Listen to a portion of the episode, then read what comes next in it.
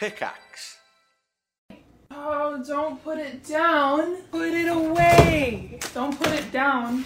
Put it away. So I think this is great advice for keeping your place clean. Here's the problem with that. ADHD hacks that I wish I knew sooner. Yeah, thanks for inviting me over. Uh, what do you want to do? Oh, I invited you over to be my body double for the day. What? Well, I was hoping that you kind of just sit there while I got some stuff done. So you just want me to sit here while you do stuff, not help or anything? No, okay. Just you being here is gonna help me out a lot. But you can help yourself to anything in the fridge. Uh, why are all your condiments in the vegetable drawer, good. but your vegetables are in the condiment? Like, what are you what are you doing? Well, if the vegetables were in the drawer, then it kind of turned into like a out of sight, out of mind kind of thing, and I would never use them. Kind of makes sense, but it also kind of feels like a sin. I'm telling you, it works for me. Hey, don't put that down. What? Put it away. Oh, don't put it down. Put it away. Don't put it down. Put it away. Don't put it down. Put it away. ADHD hacks. All right. So this is actually really interesting. I, I like this for a couple of reasons. There's there's one we're going to rewatch the first one, okay? And then there are a couple of really interesting principles that we're going to share, which are really good. So this is something that a lot of people don't know. ADHD hacks that I wish I knew sooner. Yeah, thanks for inviting me over. Uh, what do you want to do? Oh, I invited you over to be my body double for the day. Okay. What? Let's well, I was hoping that you about kind of just for a second. sit there while I got some stuff done. So you just want me to sit here while you do stuff, not help or anything? No, okay. Just you. Be- All right, so let's let's talk about this. So this is kind of interesting. So, people with ADHD, you know, so this person's basically saying, "Oh, like I will be more productive if you come to my house and you sit down and you don't need to help me. But if you're around, it'll help." Okay? So let's understand this is actually true. Let's understand the scientific principle behind it. And furthermore, once we understand the scientific principle, like you may be thinking, okay, so if having someone around will help me do my work, but like, what if I don't have someone around? How can I take advantage of this even if I don't have someone around? So, this is really important to understand. So, let's understand a little bit about why this helps people with ADHD. Okay, so let's say that this is your optimal level of functioning. Let's say that this is the level of stimulation, okay, in your environment. So, what happens if you take a kid with ADHD and you put him in a empty room? What does the kid do? If a kid with ADHD is in a completely empty room with no stimulation, so you start them over there, what do they start to do? Do ADHD symptoms increase or decrease? So, this worsens ADHD. So what you'll find with a kid in an empty room is that they'll like move around, they'll fidget, they'll like whatever. And so what they're actually doing in this situation is increasing their stimulation, right? So they're self-stimulating. They start doing stuff. So if I add, let's say a couple of toys, so I give them moderate stimulation, what happens to their ADHD? Their ADHD improves. And if I put a kid in a room full of tons and tons of toys with flashing lights and all kinds of other stuff, very high stimulation, what happens? Worsens ADHD. Okay? So if you look at a neurotypical brain, so this may be the optimal level of stimulation for people with ADHD. The key thing is that if you look at neurotypical people, what you tend to find is that the optimal level of stimulation is probably over here. It's lower than it is with ADHD. So even if you put a neurotypical person in a room with like nothing, they will also self self stimulate, explore, etc. But if you put them with like as many toys as the ADHD person needs, that'll be overstimulation from them. And what they're going to need to do is actually kind of decrease their level of stimulation. So this is why like, you know, people with ADHD may study with music, things like that. So what does having another person do? It essentially increases the baseline level of stimulation to reach your optimal level for like performance and being able to do work.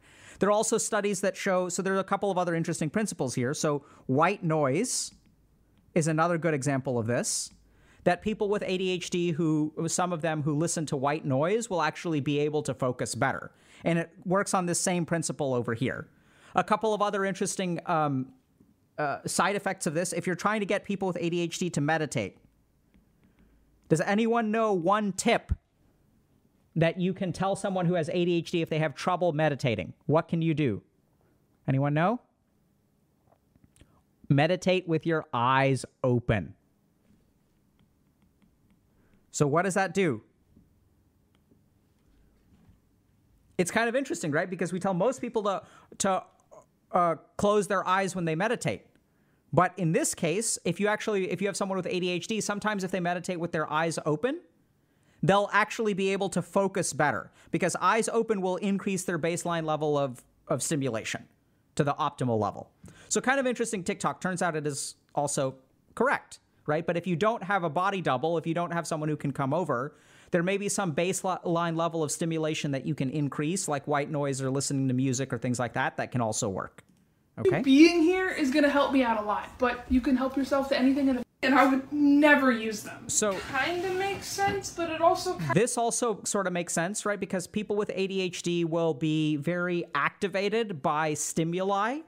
So if you see the vegetables, you'll like open the thing and you'll be like, "Oh yeah, I have vegetables." And so it's kind of like uh, like building your environment to be suited towards your attention span kind of feels like a sin. I'm telling you, it works for me. Hey, now, don't put that down. Here's where things get tricky. What? Put it away. Oh, don't put it down. Put it away. Don't put it down. Put it away. So don't I think this is great advice for keeping your place clean. Here's the problem with that. So if we think about the brain, what is the part of our brain that allows us to put it down instead of putting it away. So let's like think about this, okay? What is the sequence of events from putting it down to putting it away? So the first thing that you've got to do, and I'll kind of ask y'all this question. So when people with ADHD put things down, are they aware when they put things down? So the first problem is that there's a lack of awareness when you put something down, right? That's why people forget People with ADHD don't forget. There's no problem with their memory. Their problem is actually with their inability to attend. It never sinks in in the first place. It's not a problem with retrieval. So, if, if this kind of makes sense, if we think about memory, something goes into our memory and then we recall it. And so, what happens is when I when I ask myself, "Where are my keys?" I can't recall so I assume that I have a problem with my memory. I have forgetfulness. It's not forgetfulness, it's that you weren't paying attention when you put them down in the first place. So there's nothing down here. This is empty, right? Because this is actually where the problem is in ADHD. So the, this is challenging because putting it down, putting it away instead of putting it down is a fantastic idea. Love it. The challenge is that that is actually twice as hard for ADHD people as it is for neurotypical people because they have a lack of attention. They don't realize they're putting it down in the first place. The second thing is, even if they do realize it, they have to restrain an impulse to put it down and then use goal directed behavior. Right? I have to stop myself and then like I have to plan and execute, okay, I should like go over here and put it over there. So if you kind of think about that, these are actually all the weaknesses of a brain with ADHD. These are what where we know there are, uh, you know, functional impairments. So there's a lack of attention, right? I'm not paying attention. I've there's impulsivity in ADHD. So I have to restrain an impulse, which is what people with ADHD sometimes struggle with. And then I have to use my frontal lobe to direct myself in the right direction. So this is fantastic advice. I strongly recommend everyone try it, but recognize that it's not going to be as easy as it appears on the TikTok. And in fact, if you have ADHD, I mean, this is hard enough if you're neurotypical, but it's going to be an uphill battle if you've got ADHD. Still good. Good tip though.